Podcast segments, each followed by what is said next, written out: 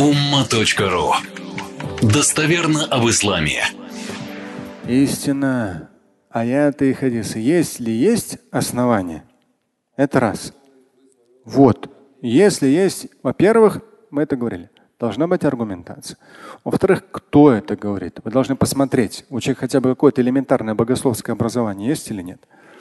И в то же время вы должны учитывать, даже если у человека есть богословское образование, если он вас побуждает к греху, к насилию, к вражде, то значит он что-то трактует не в ту сторону.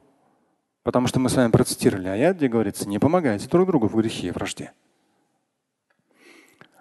Небольшая книжка, но она очень хорошая. Это э, доктор Маджди Ашур, он приезжал на наш совет улемов, один из ключевых ученых э, в совете фетв Египта, один из самых ключевых.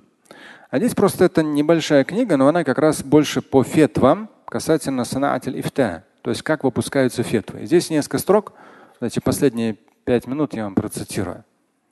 В контексте того, кому верить, да?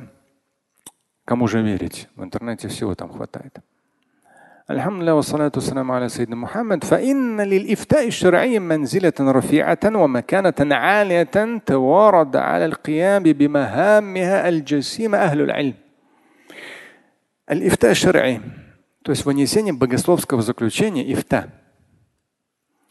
У этого процесса очень высокое положение. И ученые, да, ахлюль они следовали этому, то есть учитывали высокое положение фетвы, то есть следовали одно, один за другим. То есть из поколения в поколение это шло уважительное отношение, что это очень важная вещь, вынесение фетвы. Это очень непросто. У этого Махамма Джасима, у этого есть очень большая задача и миссия, она огромна. То есть когда ты выносишь какое-то богословское заключение. То же самое, как я сказал, фетва там, по бороде, там, там, по музыке и так далее. То есть то или иное. У нас совет улемов за последние годы несколько десятков фетв тоже. Фетв – это очень сложный процесс. Здесь говорится о том, что у этого очень высокое положение. Потому что ученые, когда выносят какое-то богословское заключение, они, образно говоря, подписываются от имени Господа миров. То есть они выносят богословское заключение, то есть на основе аятов и хадисов выносят мнение, как бы подписываются за Всевышнего. Тем, что вот обоснованное мнение. То есть это крайне ответственно.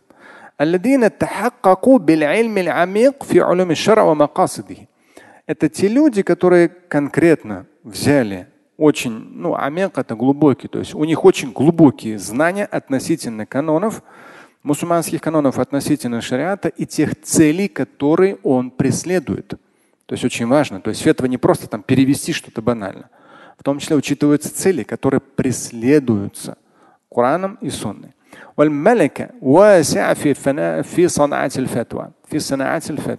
Это должно быть определенное качество у человека, довольно серьезное качество для выпуска фетв. И опять же, ты обязан вот те или иные богословские положения известны, ты должен спустить на реалии тех людей, которые нуждаются в этой фетве. То есть на уровень обычных людей, которые будут это применять.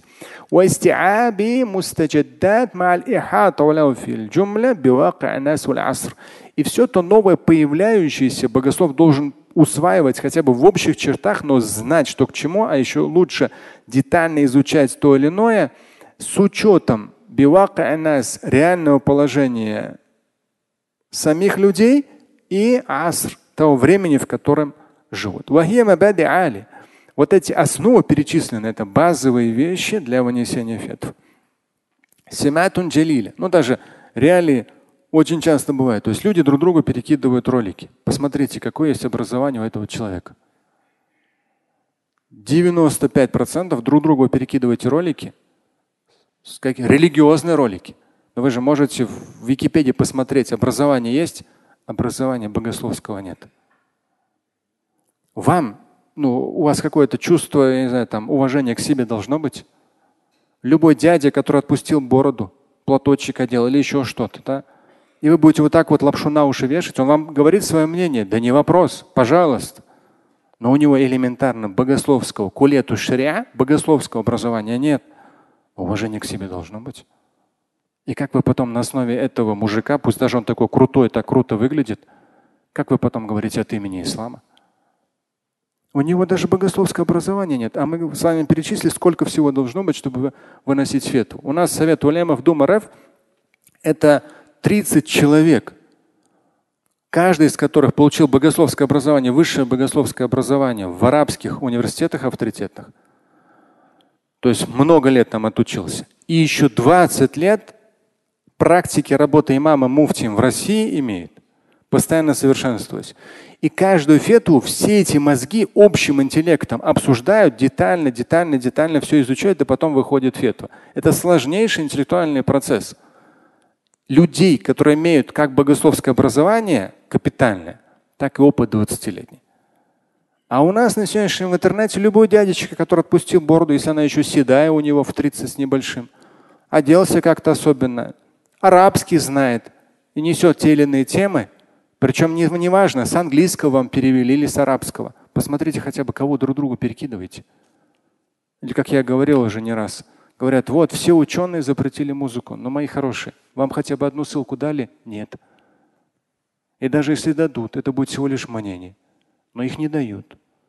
Просто уважайте себя. Слушать и читать Шамиля Аляутдинова вы можете на сайте umma.ru. Стать участником семинара Шамиля Аляутдинова вы можете на сайте триллионер.life.